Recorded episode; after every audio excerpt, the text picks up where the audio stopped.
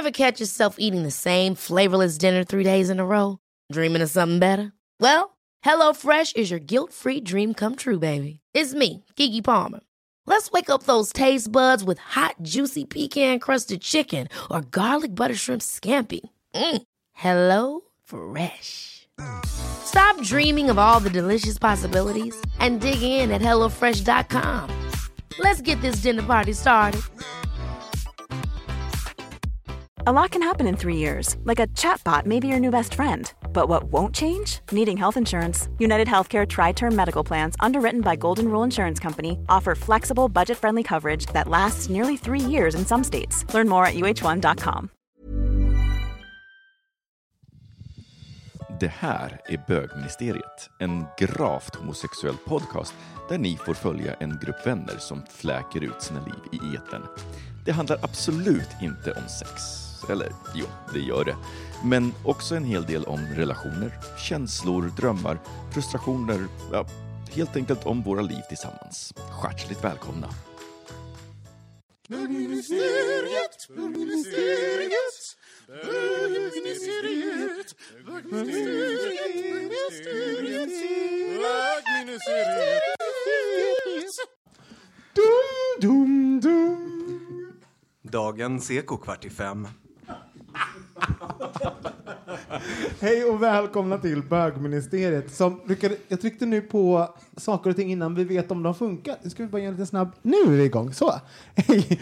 Det där var vår, eh, vår dagens gäst som eh, alltid haft en dröm att jobba på Ekot. Mm, det stämmer. Va- Varför Ekot? det är Douglas förresten, vår vän. Ja, tack. Välkom äh, tack så mycket. Välkommen hit. Tack så jättemycket. Det är aldrig någon som, aldrig någon som önskar mig välkommen. Jag tycker det känns, känns fint. Ja. Ekot, vadå? Va, varför, varför Ekot? Ja, är det för att det känns stort Ehm, och vuxet? ja, jag, jag tror att det är framförallt det. Det känns som en vuxnare vuxen Ja. som säger åt en hur det, liksom, hur det ligger till. ner. Sitt ner och lyssna på nyheterna. Ja, Exakt. Ja. Men jag tror också att det är sådär att... ehm, eh, ja, det är något med det där med rösten som är väldigt finns- auktoritärt. Det finns en fantastisk, jag är på TikTok mycket och det finns en, jag kanske jag har nämnt henne förut, men hon är en sån här amerikansk nyhetsjournalist.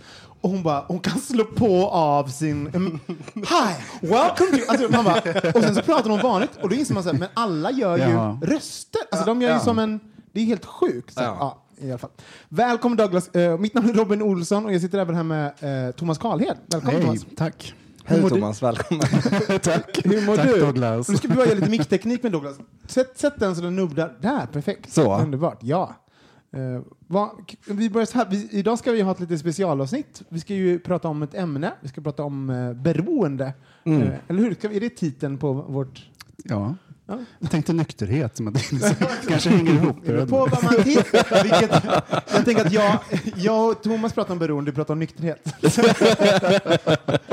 Nej men så här, du, eh, du har ju eh, haft, eh, varit beroende av vad? Ska du berätta? Ja, eh, jag har, eh, har ju då eh, haft liksom eh, narkomani då som var mitt eh, problem. Substansmissbruk eller substansberoende. Det är en enda härva av ord.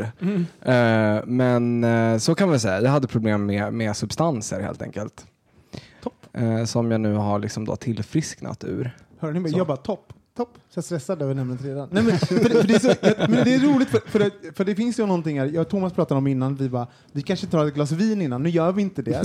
Nej men för att det finns, man, Ah, ni tänker att, att, att det liksom, Nej, man, det- man får inte sitta och vara full och prata Nej, om beroende. hundra procent. Alltså, vi har ju varit fulla med det. Vi, det, vi är ju vänner, så vi har ju varit fulla med det hundra gånger förut. Ja. Men det var bara någonting, för det finns ju någonting kring ämnet som är så här, eh, det är ju därför du är här också, för att vi ska prata om någonting Sitta och här och sluddra.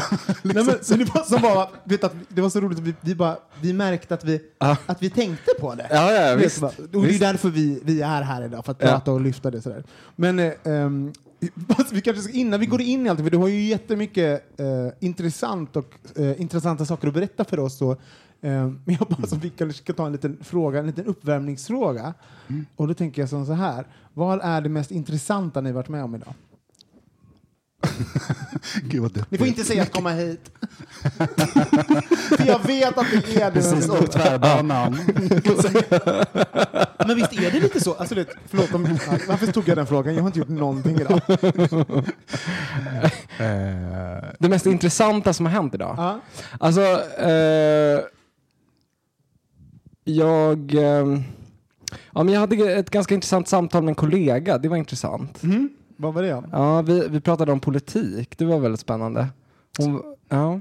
Men är det, jag måste fråga så här, jag försöker undvika att prata, alltså jag gör det för att jag jobbar lite kulturpolitiskt, men, men jag försöker undvika så här typ ide- ideologiska diskussioner som handlar om en privat, vågade du gå in dit? Var det läskigt? Nej, det här ska jag säga, det, det, den här personen har jobbat på en svensk myndighet, eh, liksom inom eh, kultursektorn, alltså typ på departementsnivå. Så Ja. vi pratade mycket om sånt.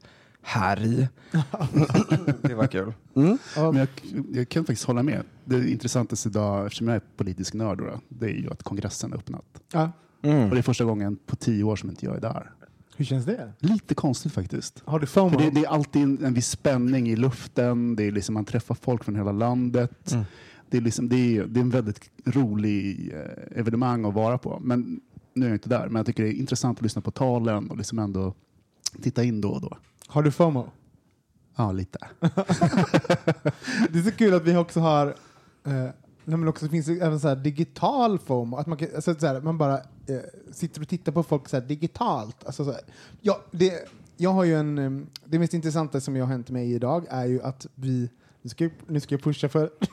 Nej, men vi har släppt ett initiativ idag på mitt jobb som heter Kulturportfestivalen. Så idag har vi suttit i bara massa, som är då tio av Sveriges största poddar, nio av Sveriges största poddar, som har, ehm, ska prata om eh, temat älskade skandal. Så vi har liksom släppt det den här veckan, så jag har suttit och hanterat massa kommunikation kring det som känns jättespännande. Så det får alla lyssnare gå in och lyssna. Ja, och sen så bara, varför inte ni med? Kommer vi få 16 stycken sådana här. Jo, för att beställaren projektet, a.k.a. jag, inte kan ta med min egen podd på, en, eh, på det här. Men ehm, eh, det kommer bli skitkul. Det är bara Filip och Fredrik och... Liv Strömquist va? Ja, precis. Ehm, Heja! Ja, och det är Henrik och Nor och massa sånt där. Så det Ja. har varit jättekul att liksom få, få sjösätta någonting. Så det har varit spännande. Jag, Alltid skönt att sjösätta saker. ja, men jag har haft adrenalin för det här i liksom två månader. Så, alltså igår jag bara, alltså jag somnade på en sekund i soffan. Också, det är så jobbigt när man har hund och somnar i soffan. Man bara, så vaknar man så här 3.53 och sen så sitter hunden och tittar på en. Man bara, Kissnödig kanske. Ja, lite kissnödig för jag har somnat så här 21. så man bara,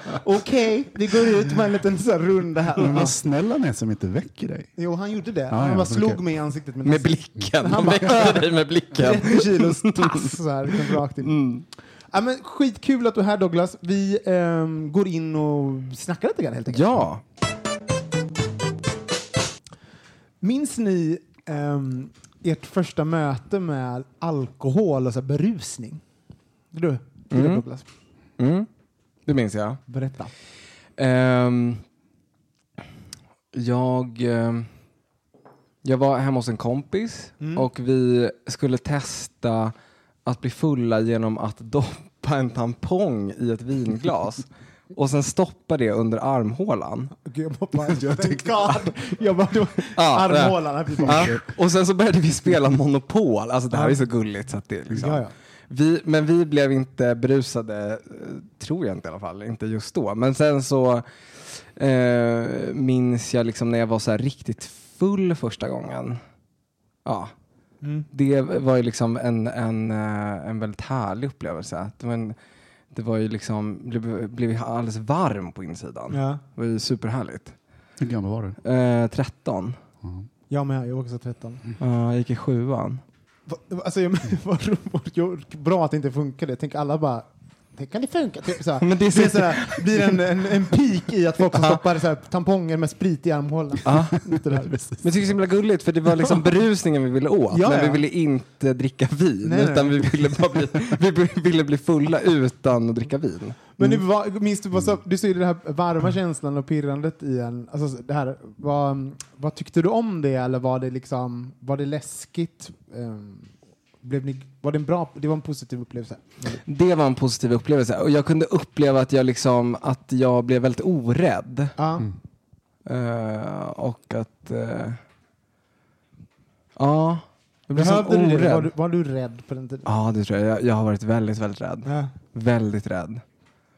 Så, jag, och jag minns att jag var på en fest då i den lilla staden där jag växte upp och att det var så här att det var som att helt plötsligt kunde jag prata med alla i det här rummet. Det var liksom inga konstigheter. Det var som att liksom, nu, helt plötsligt var jag en del av. Jag stod inte utanför och betraktade Mm. utan helt plötsligt blev det liksom som att vi, vi, jag kunde titta dig i ögonen Mm. och så här, ta plats och vara liksom så. Och i den åldern också, 13, alltså det är ju typ, alltså förlåt, kanske det, det enda man vill är att kunna få lov, kunna göra det med liksom utan att vara så stressad och typ dö, alltså, skämsdöden. Alltså när man Ja. 13, man är ju så Ja. Nervös och Ja. liksom ängsligt lagd. Ja. Jag var också 13 eh, och jag och mina kompisar eh, Sandra Brown och Pamela, alltså, vi, skulle på, vi skulle på Göta Disco, eh, det var, eh, alltså, vad heter den?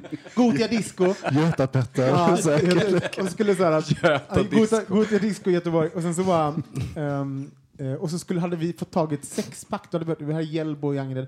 Och hade vi, hört, vi åkte verkligen så här, ut till Bergsjön för att vi hört att det fanns en gubbe i en kiosk som sålde till min... Alltså, vi verkligen hajkade liksom i så här, två timmars resa för det här enda sexpacket som vi stod liksom i någon trappuppgång och sen bara...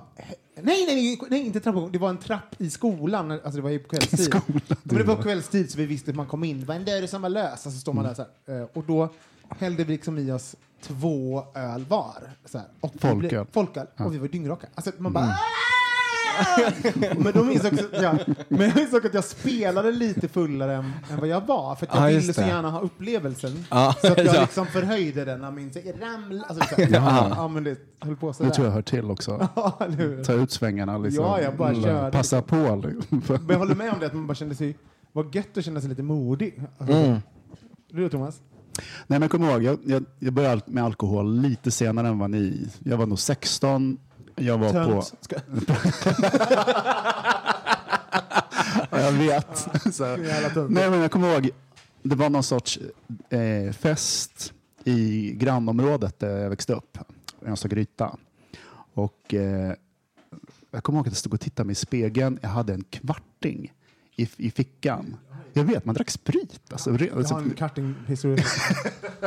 nej, men alltså, så här, jag hade ju liksom inte druckit alkohol tidigare. Det var liksom Jag ber om ursäkt för ljudet. Det här är min hund som dricker vatten. Ja. det är precis, det är ingen annan. Så att det, Jag, jag och Douglas bara... så, Absurt! läs, så läskigt ljud. Tänk om inte de hör något ur ljudet. Ja. Ja, det var dog, eh, hunden som eh, lapade i sig. Vad Douglas som dricker nu. GHB. Han tar på sig själv. Det låter så mycket. Förlåt. Nej, men, nej. Okej, tillbaks nu, till nu din- får vi skärpa oss Ja. här. Fnissavsnittet blir det. Eh, men jag kommer ihåg att jag stod- och tittade mig i spegeln och sa wow. Och bara njöt av den känslan som jag hade i kroppen. Eh, Inte att du såg dig själv i spegeln. Du bara wow. Nej, utan jag pratade med mig själv. Ja. Alltså jag, pratade, jag, jag gav feedback till mig själv och liksom bara, wow, vad är det här? Och jag, Den- jag tyckte det var toppen. Den mest Thomasiga upplevelsen. Jag gav feedback till mig själv, 16 år gammal. jag, tog, jag tar chansen nu. Nej, men alltså, tycker- grejen är att när man pratar med sig själv i spegeln så är det en form av feedback. Ja, det är liksom. så det är, men jag kommer ihåg att jag tänker lite på vad du sa nu Douglas, om det sociala. Eh, för jag sorterade där flera år efteråt. Eh, min relation till alkohol och så. Att jag kom fram till att det har så otroligt mycket med det sociala att göra. Eh, dels att jag ska våga eller hur man ska vara i olika situationer. Att, men också att det finns att det har funnits vanor.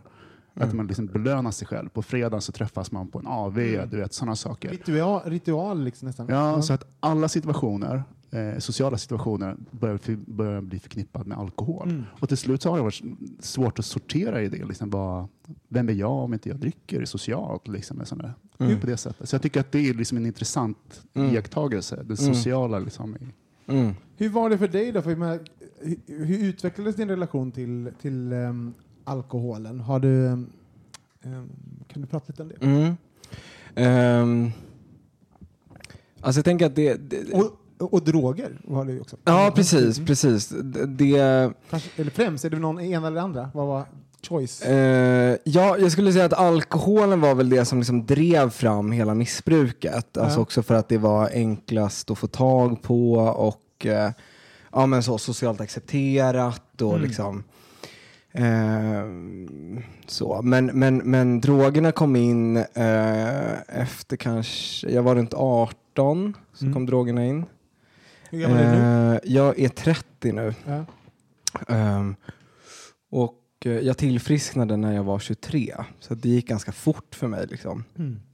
Ehm, men alltså, det utvecklades som så att jag, jag höll på liksom, och tränade ganska mycket. Eh, jag tränade liksom, sex dagar i veckan och eh, tränade utomlands Mm. och, och sådär. Så det, det var som att det där höll mig ganska mycket på banan. Men Mm. när jag väl drack så Mm. gick det ganska illa. Och det var också lite så här rysk roulette. Det var inte alltid att det ballade ur.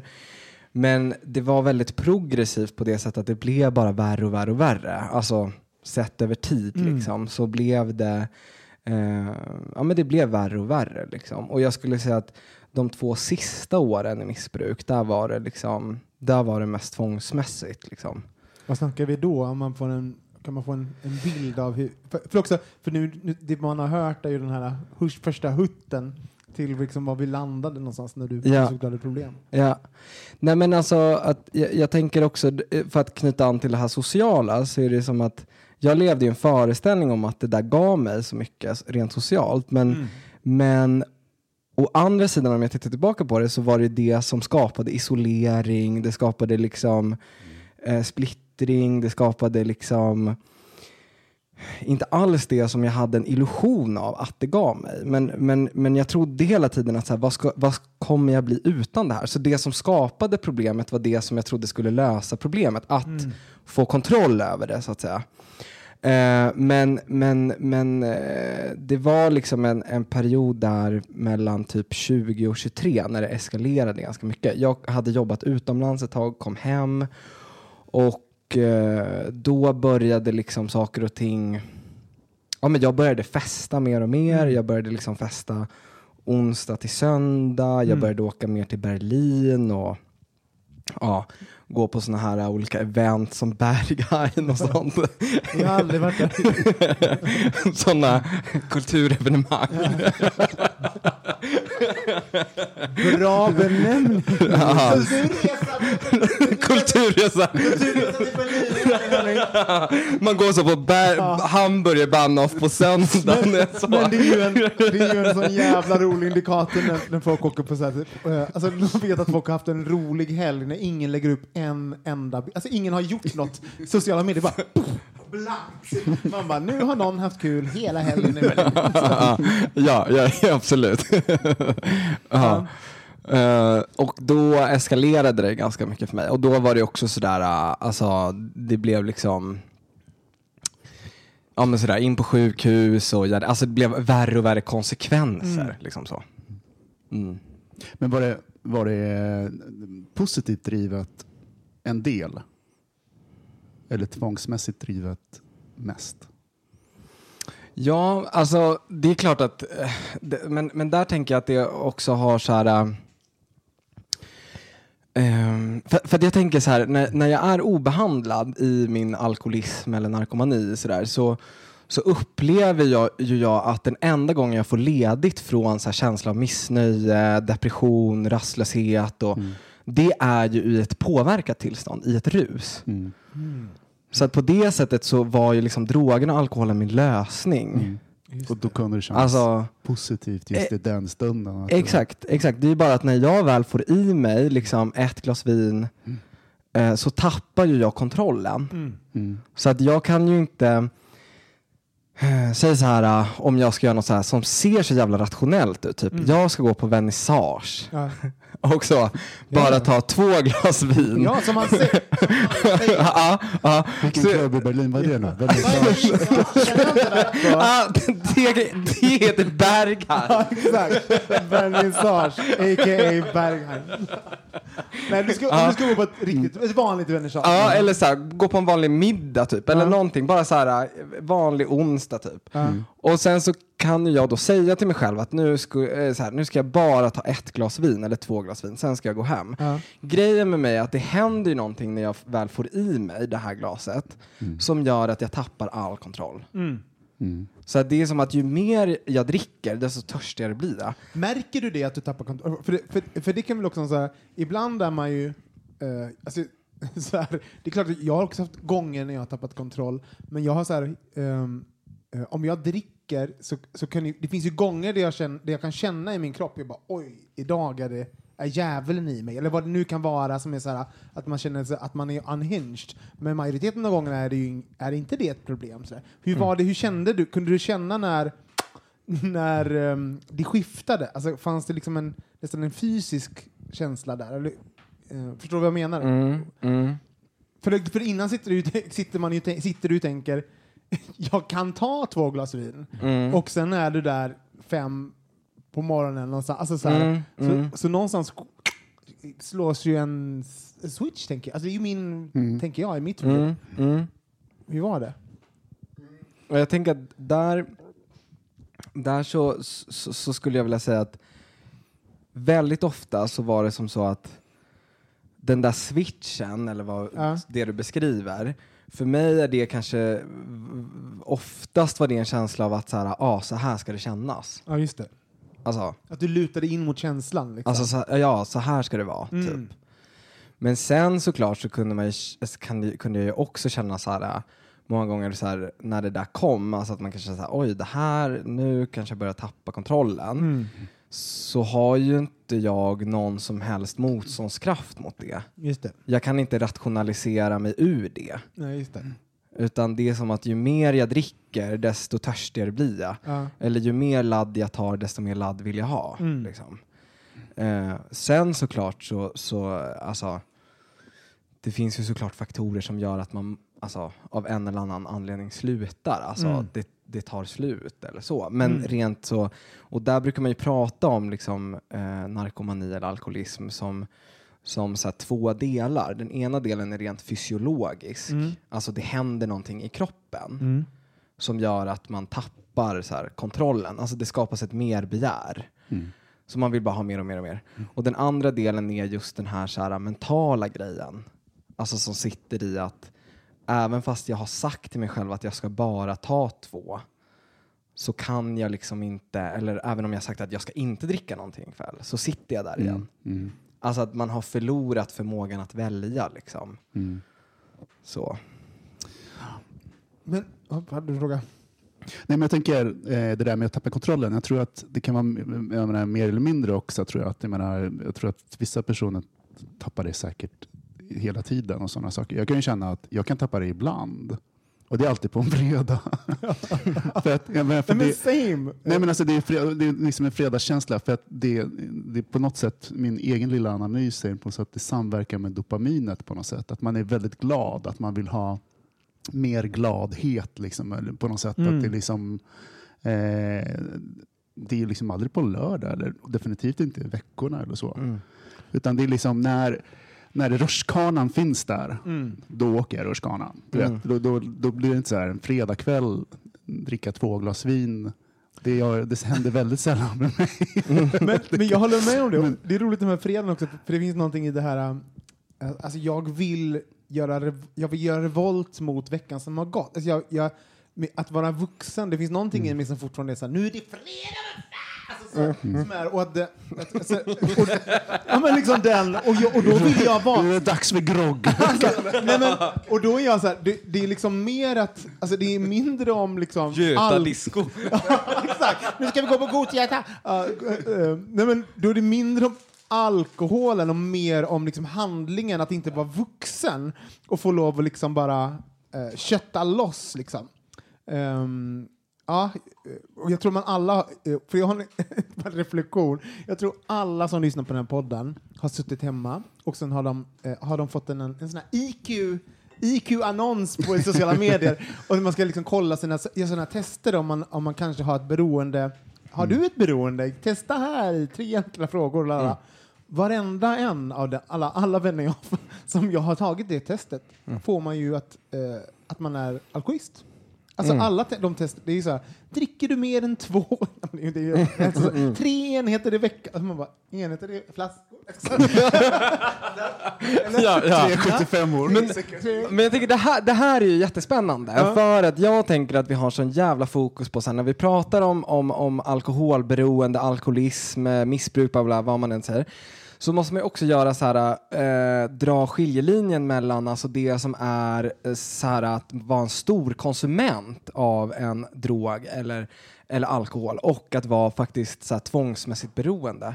Ja. För det är helt olika saker. Alltså att en, en, en stor konsument eller en riskbrukare, Ja. eh, den, den kan välja eller låta bli. ja. Men den kan använda mycket, alltså i mängd. Den kan använda eh, eh, i kvantiteter jävligt mycket. Liksom. Ja. Kanske mer än alkoholisten. Det tycker jag är Så att, jätteintressant. så att liksom, Men alkoholisten eller narkomanen, det, där har ju liksom själva substansmissbruket blivit alltså lika viktigt och centralt som att dricka vatten eller Just det. äta mat. Alltså att den kan inte välja, den kan inte rationalisera bort det. Så här, ah, men nu typ vill jag ha lite kul. Mm, Utan det har blivit ett sjukdomstillstånd just det.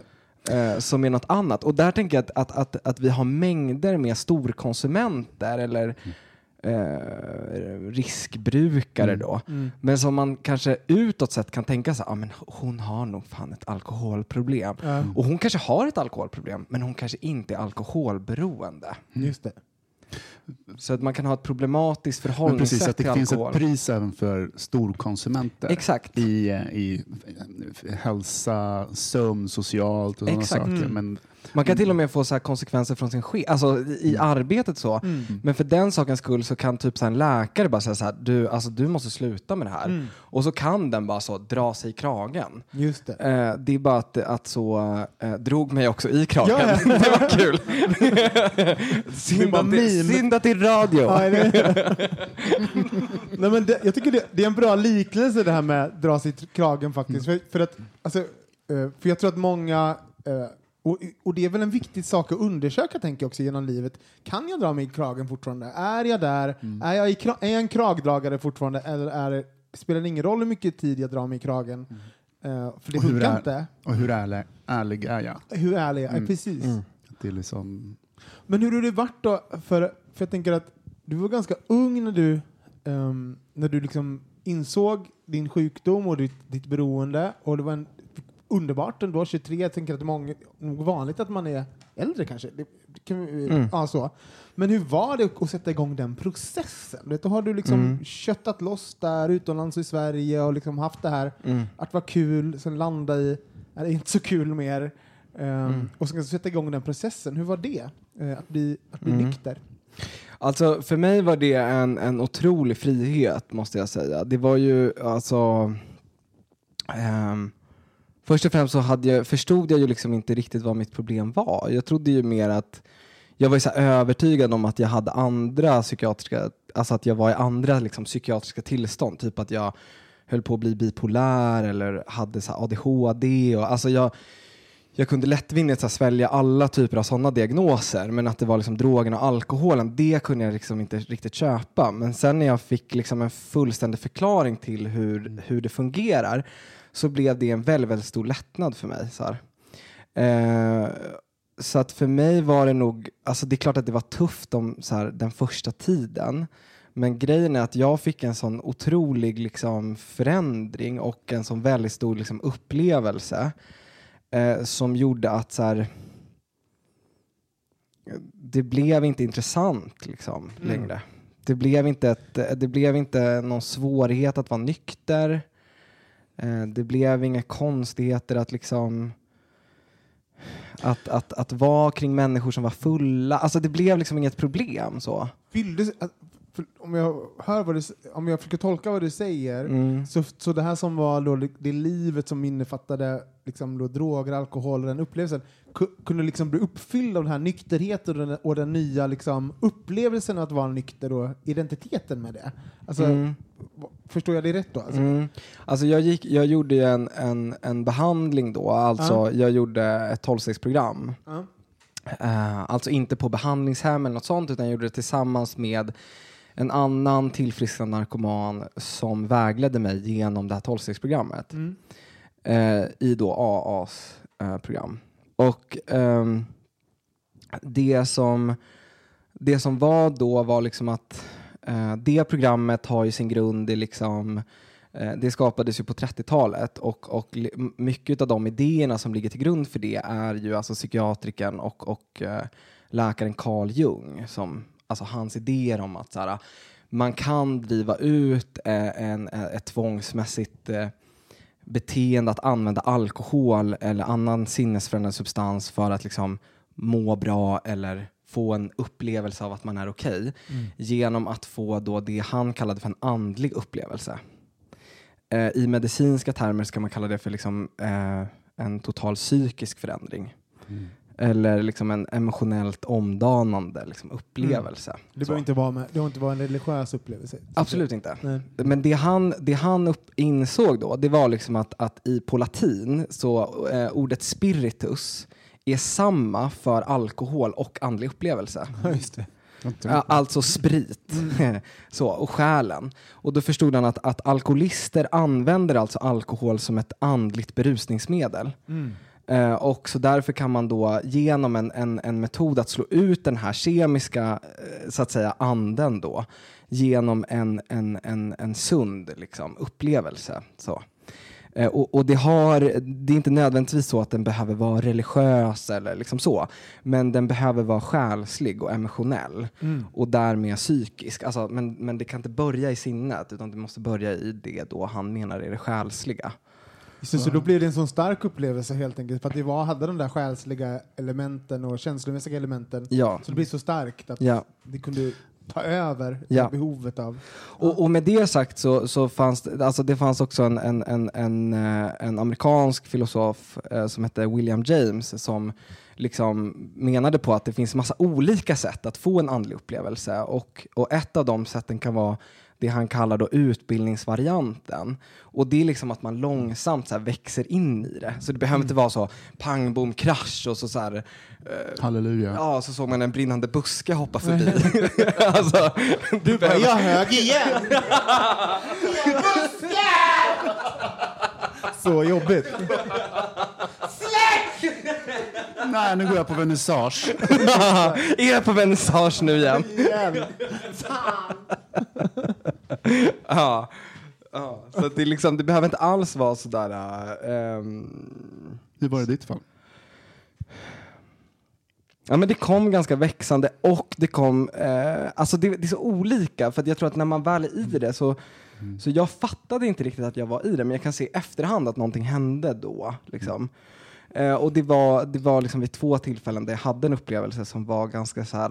eh, ja, det var väldigt, väldigt starkt. Liksom. Där jag kände att så här, allt är okej, allt är bra. Och det blev liksom tyst i mitt huvud. Mm. Eh, det var sån jävla frid. Så, som jag inte har upplevt. Annat än när jag typ tog MDMA och kokain. Mm. Det är liksom de, alltså, är ni med va? Det är liksom Mm. så, det blev liksom tyst mellan öronen. Vi kan ta en paus och sen Mm. när vi kommer tillbaka så ska vi fråga dig lite mer frågor. Ja.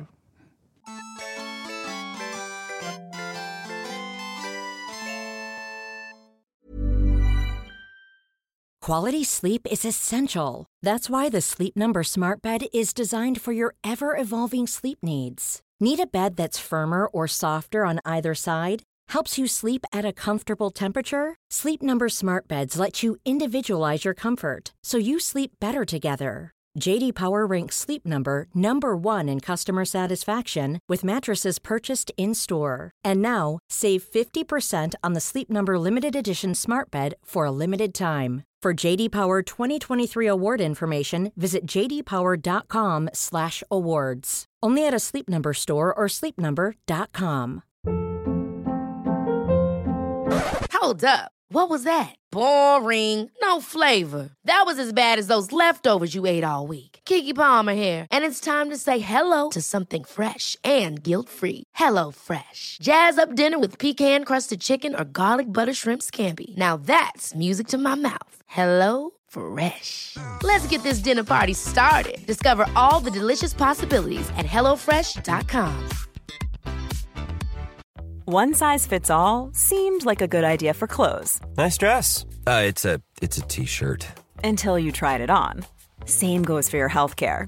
That's why United Healthcare offers a variety of flexible, budget friendly coverage for medical, vision, dental, and more. So, whether you're between jobs, coming off a parent's plan, or even missed open enrollment, you can find the plan that fits you best. Find out more about United Healthcare coverage at uh1.com. That's uh1.com.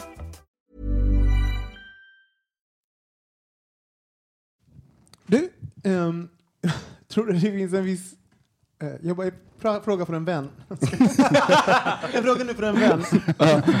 Nej, men, eh, vad tror du, det finns vissa personlighetstyper som är mer eh, men benägna att bli beroende och Mm. känsla för det? Vad tror du? Mm. Jag, jag tror faktiskt inte att, att beroende eller narkomani, alkoholism har någonting att göra med liksom personlighet faktiskt. Nej? Eh, eller ja, jag har svårt att se vad det skulle vara. Liksom. Stjärntecken då? Ska... Skorpioner! Scorpios så här, bad end of the stick. Ja. ja. Nej, men du tror inte det? För det, tror jag att många tror. Att, för, Ja, men jag har alltid trott det. ja, Nej, Men jag tänker liksom sådär att det är ett, ett sätt med att titta på min pappa som var alkoholist och jag menar, att det finns en, en sorts en känslighet, liksom att, eh, uppbundenhet och få en release. Det får man genom att ta ett glas eller liksom bli lite full. men, Istället- han kanske hade Så den... jag bara, det är min bild, Mm. liksom, att det har varit liksom att vissa människor är lite mer kanske eh, åt det introverta hållet. Men det kanske är en helt... Men han kanske hade den personligheten Ja. för att han, han drack. För jag har tänkt på det också, Ja. min, papp, min pappa var grav alkoholist. Också, in, när jag växte upp så var, jag var alltså att ta ett första, det här första glaset var en ganska stor grej. För att har man upp, vuxit upp med grov alkoholism i familjen, då är det liksom någonting som man kan se hur det kan förstöra liv och vad det får för konsekvenser. Så det var en ganska stor grej för mig. Så.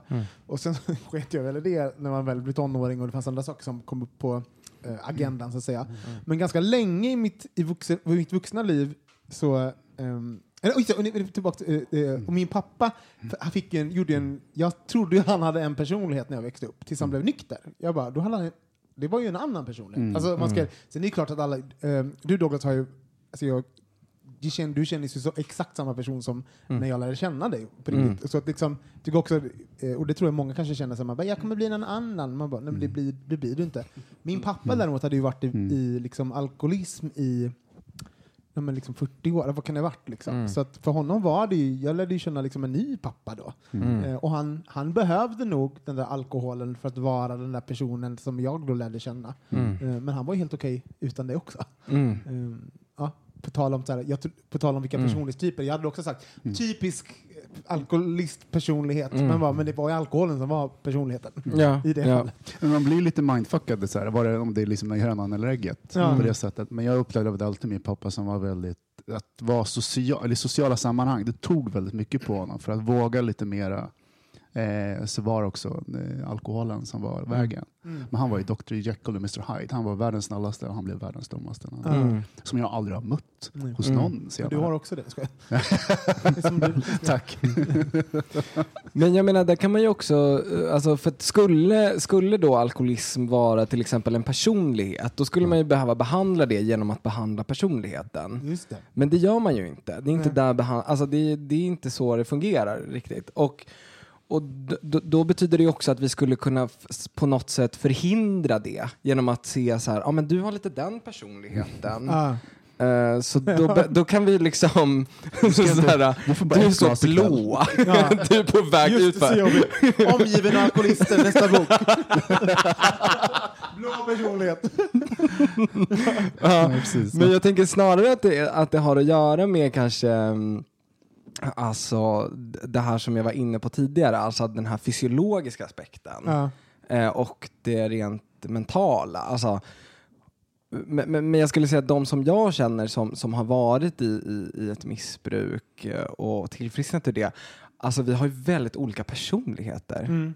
Mm. Sen kan såklart liksom det finns så här liknande beteendedrag. Alltså att man, man kanske har lätt för att bli lite manisk i vissa saker Mm. eller man har lätt för att liksom, eh, i, ett, i ett obehandlat tillstånd så att säga uppfattas som väldigt depressiv. Mm. Men det har ju snarare med själva sjukdomsbilden kanske, än snar, snarare än, än, än personligheten. Just det. Så. Hur men jag vet inte. Ja, det, det finns ju många sådana där idéer om att det är en person... Alltså, jag vet inte, jag har hört sån där beroende personlighet och sånt. Eh, Ja, för precis, det är kanske lite det som Det det kommer ifrån. Alltså, som är, det finns någonting i språket också, hur vi hanterar beroende och ja, alltså, att det, beroende personlighet, exakt. Mm. Man bara, det är väl det som sätter griller i huvudet på en. Liksom. mm. Fast det brukar man ofta säga om sig själv. Ja. Eller Ja, men det är något, att- som- det är något som att- folk slänger med. Nej, men att folk slänger det om Ja, sig är själva lite. Jag är sån beroende. beroende. Mm, Alltså, just det. Jag tränar för mycket. Ja men, för, ja men för där tänker jag, där, därför, exakt. Du kan sluta träna. det är så synd om dig. Mycket, jag ska mycket squats.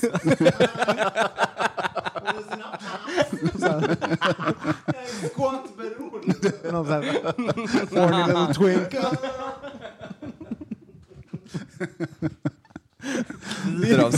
Kliniskt bevisat. Kliniskt bevisad squatberoende. Man ser världens största rumpa. Squat-Marie står där och bara, hallå? Förlåt. Det är så stjärtig idag. Alltså, stjärtig. Finns det ett holmstegsprogram? Precis. Som sponsor. Hallå, det är in. Ja. Förlåt, Ja, ja. alltså, det här är allvarliga saker. Nej, det, det, jag tror absolut att man måste kunna skoja om stjärt-Marie. Men, men, men jag tänker så här, för det är också en annan intressant sak. Det är så att, att jag tänker att jag är ju inte till exempel eh, beroende av spel. Nej. Alltså, jag, jag tänker där också att det, det, det är inte så att jag blir helt så eh, manisk på socker. Just Alltså, eller spel eller shopping. Alltså, Mm. Min grej var liksom substanser. Just. Eh, hatar kasinon. Hatar spel. Alltså, och, och, så det är inte som att jag liksom blir så eh, jävla galen på allt som är så. Nej. Och, och det tänker jag kanske snarare är kanske ett uttryck jag vet inte, jag, jag kan inte sånt här, men jag bara, nu killgissar jag och då Ja. tänker jag bara att Så gör. men det kanske, Ja. jag böggissar. Ja, nej, men det kan ju vara bara att, att det är en uttryck för någonting annat. Alltså, Mm.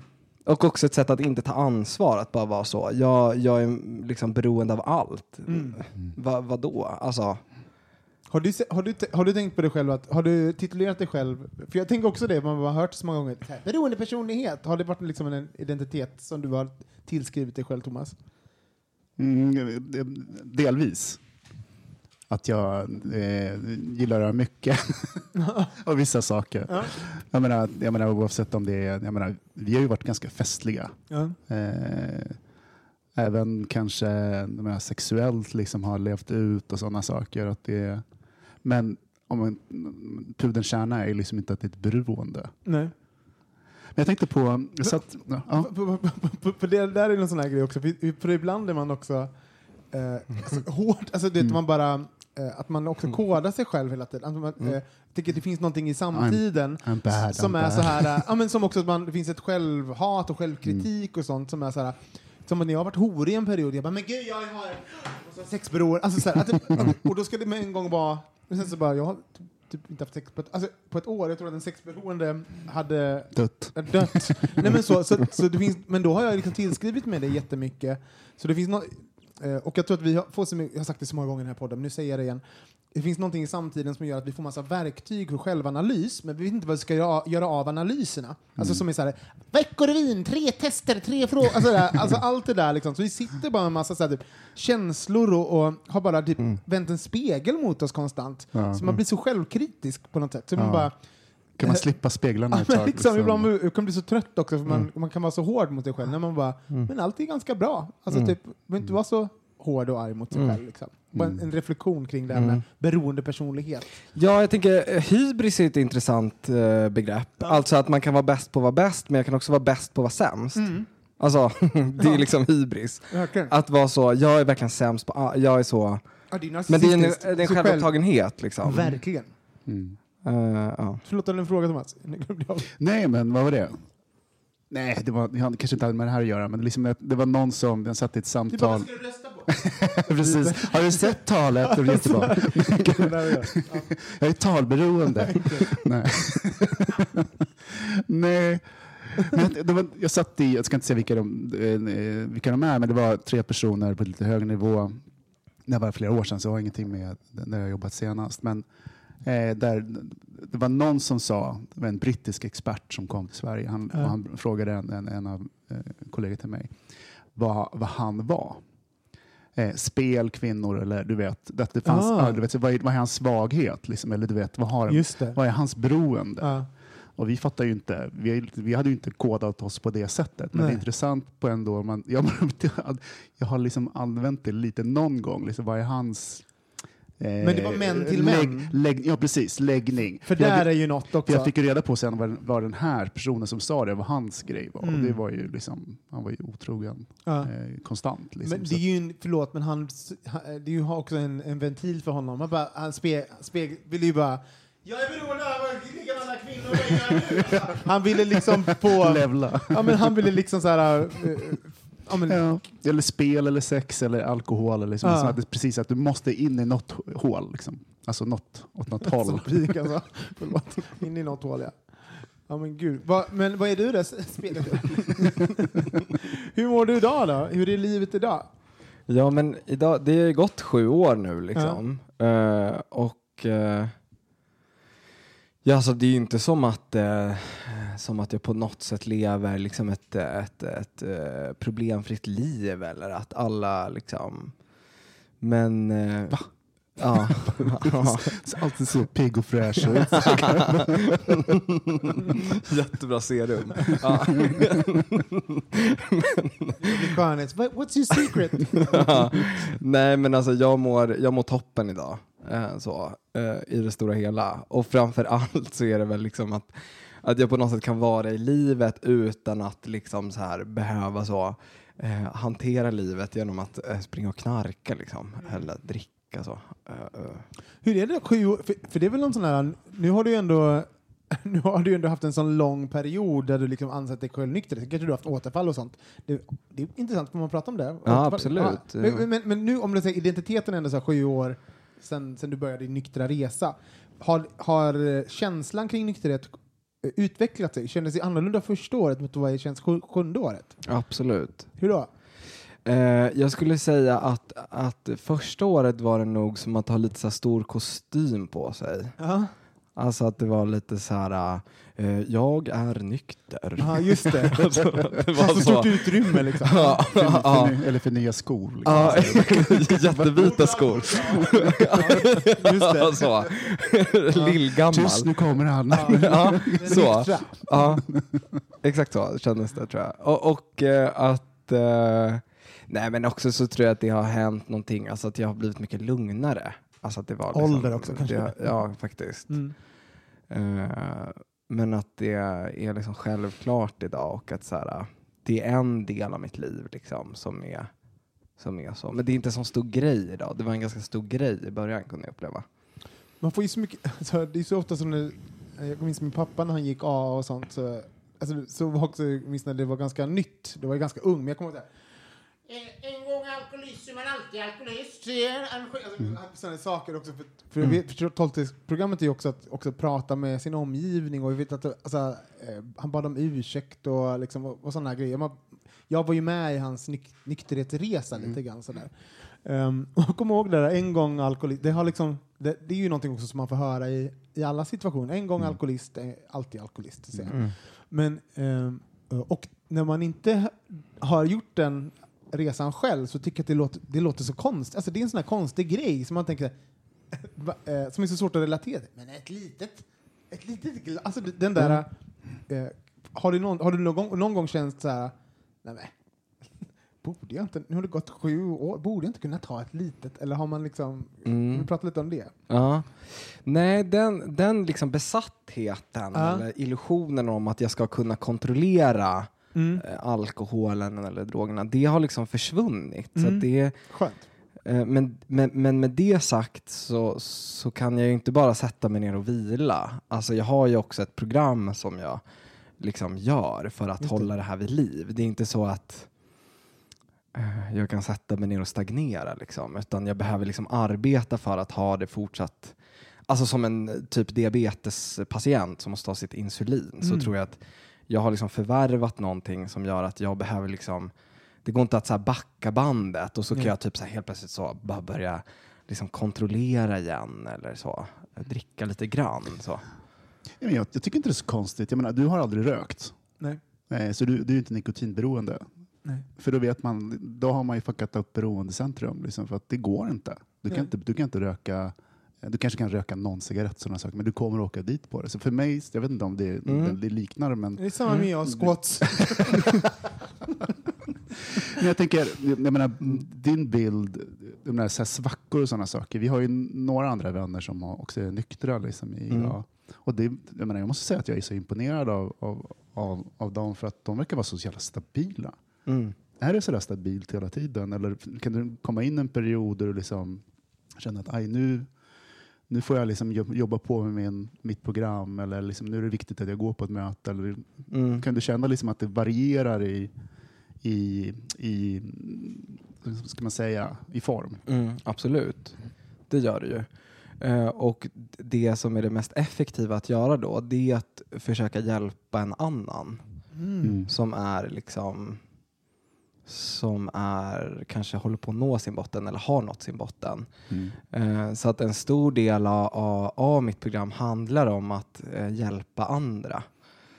Eh, alltså att gå på avgiftningar eller gå Mm. på härbergen eller alltså att försöka då bara finnas där och säga så här, det här finns, så här funkar alkoholism utifrån då min erfarenhet och utifrån det som, som då liksom AAs program beskriver det. Liksom. Som en påminnelse, för, så, att påminner dig själv. Alltså att, att hjälpa någon annan är att påminna, då blir man ju påmind själv också varför man gör det. Ja, jag, tänk, jag tänker att ehm, så här också. Så i, i, jag tänker att eh, själva huvudproblemet i alkoholism eller narkomani är en väldigt stark självcentrering och Mm. en väldigt stark självupptagenhet.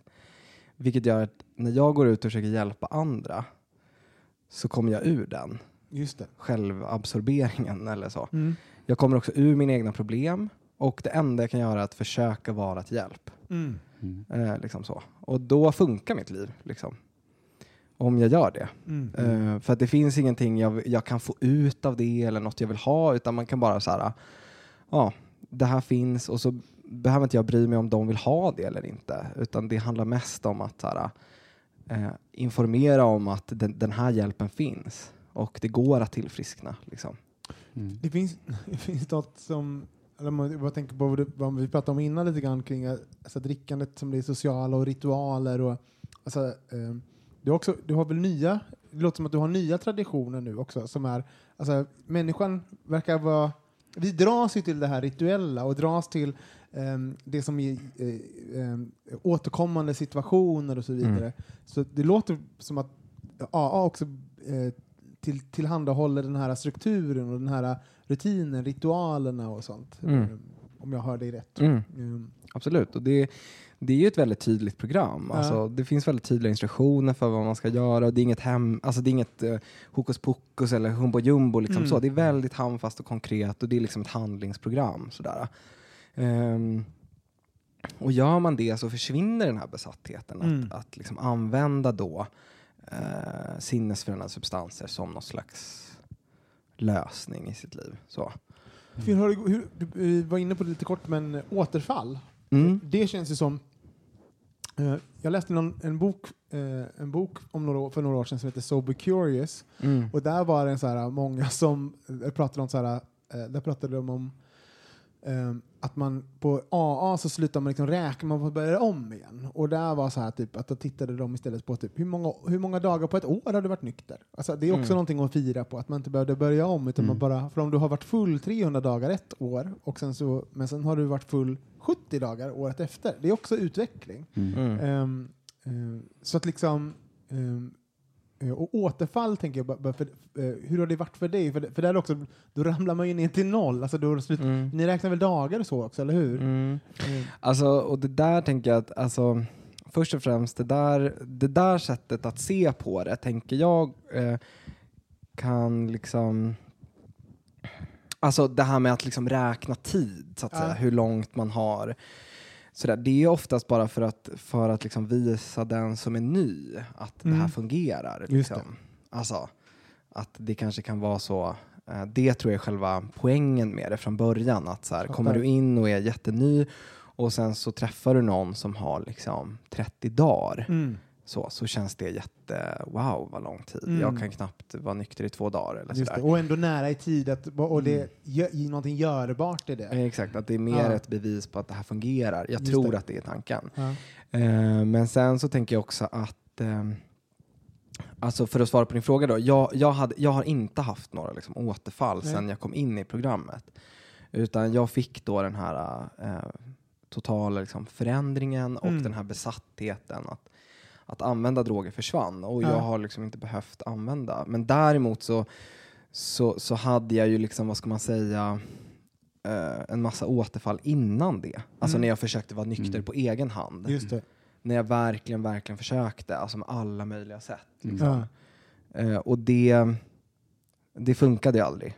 Så, utan jag kom ju hela tiden tillbaka. Men sen jag kom in i programmet och, och liksom gjorde programmet så har jag liksom inte, eh, tack och lov, inte haft några återfall. Liksom, Nej. så. Men du, för du vill också sponsra va? för, för folk, får man prata om det? Ja precis, det är liksom en del av, Ja. av, av, av programmet. Så. Hur är det att sitta med någon? För det, det, det, det finns ju någonting i det här. Alltså, alltså, så oavsett beroende så finns det ju någonting när man gör sig själv besviken. Alltså, för det är ju också det man gör. Det gör man ju jämt. Så här, jag.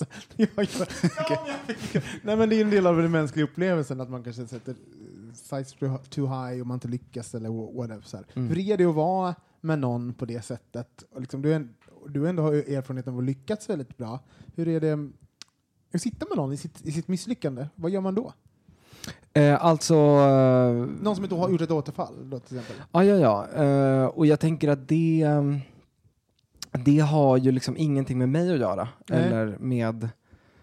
eh, det är varken så att jag ska ta på mig äran för att någon liksom, åh, har lyckats. Ja, ja. För det har ingenting med mig att göra. Nej. Utan det enda jag gör då, det är liksom att jag beskriver så här, det här behöver du göra, eh, så här går du tillväga. Alltså, Mm. eh, med ett program som har funkat sedan 30-talet. Ja. Så att min del är väldigt, väldigt liten. Liksom. Men också, förlåt, vad intressant för att det finns någonting i det som man överlag, när någon går igenom något, det handlar ju bara om att vara där, alltså så här, det handlar inte om mig, att don't make it about you, alltså det är ju en ganska universella, generella Sunda relationer. Sund, ja, men liksom, och saker man ska göra oavsett när någon går Mm. igenom något, att bara Mm. vara där och Mm. inte göra det om en själv. Ja, Mm. klokt. Men hur lever du idag? Alltså inte, jag menar inte med eh, programmet eller sådana saker, eh, utan saker som, vissa saker kan vara svårare än andra, kanske Mm. i början. Att Mm. gå ut och liksom vara i sociala sammanhang. Och sådana. Mm. Jag, vet, jag har fantasier. Mm. Klart du har. Ja. Jag har fantasier om det. Douglas. Ja. Skåt. Skåt. Skåt. Aldrig kunna läsa det. Helt, helt. jag orkar inte. Förlåt. Eh, Vad var jag nu då? Men alltså, vi har ju stått på varandra ute Mm. eh, och sådana saker. Och ibland har jag sådär, men du går ju ut fortfarande Mm. eh, på scen, nattklubb och, och, Mm. och stuffar och sådär. Men, och, jag har en sån liten spaning eller annan fantasi. Mm. Men ofta med folk som är nyktra, att de går ut och de liksom sniffar på atmosfären ute på klubbar och sådana Mm. saker och liksom blir lite tankade, men det går hem snabbare Mm. än alla andra. För de har inte druckit någonting och liksom blir trötta snabbt. Så att, Ja. Är det så? Ja. Ledande fråga. Ja. Nej, det är exakt så här. Ja, exakt så här är det faktiskt. Nej men alltså, det är exakt så här. Och sen behöver jag alltså termosar med kaffe Ja. om jag ska gå ut. Alltså, så. Ni vet en sån här, eh, en sån cykelvagn Ja, eh, som finns i Tanto. Vi borde ha en sån, ja, en sån Gevalia eh, typ som Ja, står i parker. ja, Som ja, borde du ha. Ja, Häll upp det. Ja. Får jag smaka? Nej, det var din. ja, ja. Nej, man behöver jättemycket kaffe. Ja. Eller, ja, så. Eh, men, n- nej men alltså, jag, så här, alltså tidigare då när jag, när jag liksom var aktiv i mitt missbruk, då spelade det inte så stor roll så här, vilka jag var med, eh, eller typ så här, vad det var för musik eller vad det var för ställe. Alltså sådana saker märker jag har blivit Mm. viktigare, typ så här, att det är nice. Just det. För, förut kunde jag ju bara sitta typ så i en jävla källare liksom. Alltså, det, det, då var det kanske det som var på bordet, alltså preparaten Just det. som var det viktiga. Inte så här vilka jag var med och typ Mm. om det var härligt. Liksom. Mm. Själva upplevelsen är viktigare helt enkelt. Alltså upplevelsen Ja. av det du är i. Ja, exakt. Eh, och sen kan jag väl uppleva att, att i, i liksom i, i, under de här sju åren så har jag liksom haft mer såna här eh, om jag har jobbat utomlands till exempel, Mm. då har jag kör, kört såna här hel, alltså varit ute i typ så 12 timmar och sånt. Mm. Mm. Men det är väldigt sällan det händer i Stockholm faktiskt. Jag vet inte varför, men när jag har varit utomlands så har det liksom hänt. Så. Kan det inte vara att man är, alltså det, du kan gå hem, alltså utomlands kan du inte gå hem. Alltså Ja. så här, du har hem, hemmet som liksom, jag kan känna Ja, lite men gud likadant. intressant. Kanske bo på Ja. hotell. Nej men liksom det är inte lika gött att gå till Just hotell, det. utan liksom mysigt, ens egen säng, det är Ja. någonting såhär, Mm. medans, sen tror Ah, man är lite mer bekväm när Ja. man är hemma. Man är bara så, jag vill gå hem till min kudde. Så. 100%. Ja, ja. ja, men gud vad spännande. Mm. Ja, för jag tänker också att, att, att det kanske är också något i det där att vara utomlands, den närvaron, allt är lite mer spännande och sådär. Och så bara, Mm. ah, men gud vi går till nästa ställe och så här, mm, mm, så liksom. Men ja. Men jag tänker, och det kanske också är en bild som vi lägger på varandra så att, när det gäller bögvärlden, att, att det ska vara att bögar festar mycket, eh, har extra behov tänkte jag säga, liksom att de kommer från förhållanden eller sådär, att, de, att eh, att man kanske inte är så snäll mot sig själv, eh, alltid. Eh, vad tror du? Är det, har, vi ett, har vi ett behov av av substanser och Alltså- bero, alltså, Ja, just det. Jag, ehm, typ, jag är inte bög. Kommer fram nu. Jag bara, eh, är inte det här ekot? Eller? ja, nej men, ehm, mm, ja det där är spännande. Ehm, jag vet inte om det nödvändigtvis är så att det finns liksom fler beroende i, bland bögar. Jag, det tror jag inte. Alltså att det finns fler alkoholister eller narkomaner. Mm. Det, det tror jag inte. Eh, jag vet inte. Men jag tänker om det finns en, en, en koppling mellan eh, hur mycket man festar och risken för att trilla dit. Ah, du menar så, jag fattar. Att det är liksom att det är en festkultur. Och lite ah, jag fattar, jag fattar. Men är det inte att vi också, alltså, vi, om man är i liksom den här ekorrhjulet av familjebildning och Mm. gifta sig och ha två barn, alltså, vi står ju lite utanför det där eh, ekorrhjulet. Vi kan ju, men titta på oss Thomas, vi, Mm. jag är ju 41 och du är 42. Ehm, nej men så, så, så att vi, eh, och vi kan ju festa på som vi vill, som vi gjorde när vi var 20 om vi vill, fast vi har ingen annan Ja, som är beroende av en på Mm. på det sättet.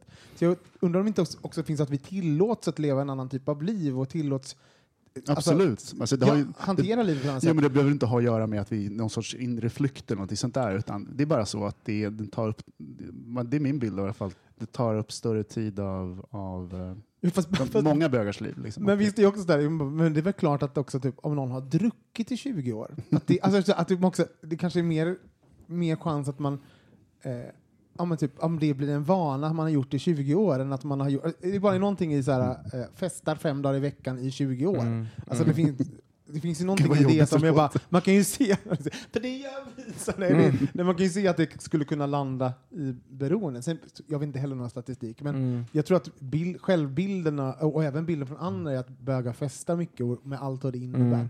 Verkligen.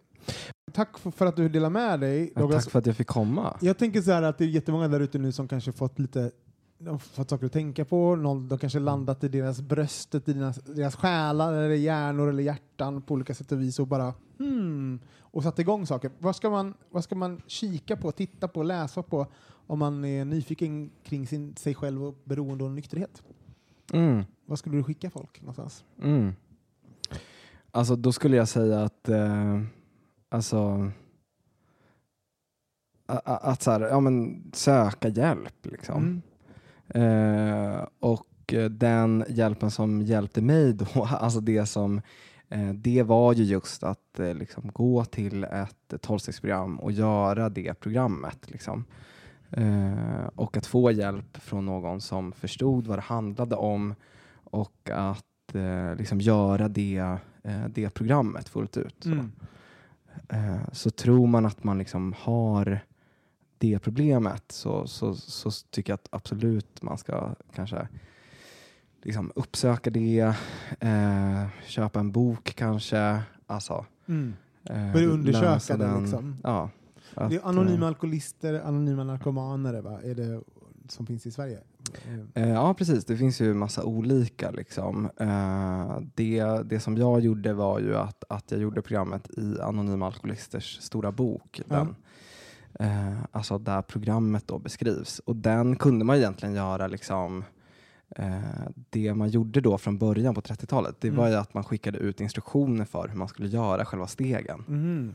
För att det fanns inga grupper eller inga sponsorer, inga möten. Idag är det ju så utvecklat så det finns ju Mm. sponsorer, möten, eh, alltså man kan ju hitta det och sådär eh, Mm. på nätet. Och, det är en jättestor rörelse liksom, och, Mm. och finns flera miljoner eh, medlemmar över hela världen. Eh, och det finns ju liksom specifika grupper för om man har haft ett substansmissbruk eller om man har ett alkoholmissbruk eller så. Och vill ni ehm, nå Douglas på något sätt och ställa frågor eh, så kan ni mejla till eh, bögministeriet. Kan ni fri vidarebefordra det på något sätt så kan vi svara där vägen. Mm. Ehm, eh, mig följer ni på att Olsson Robin. Vad följer man dig, Thomas?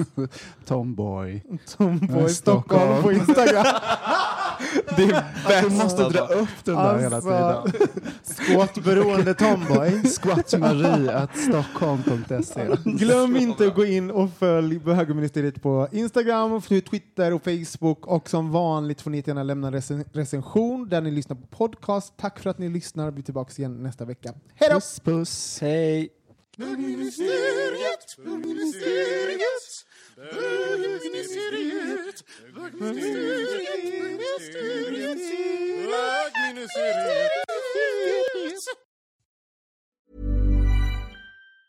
Hey, it's Danny Pellegrino from Everything Iconic.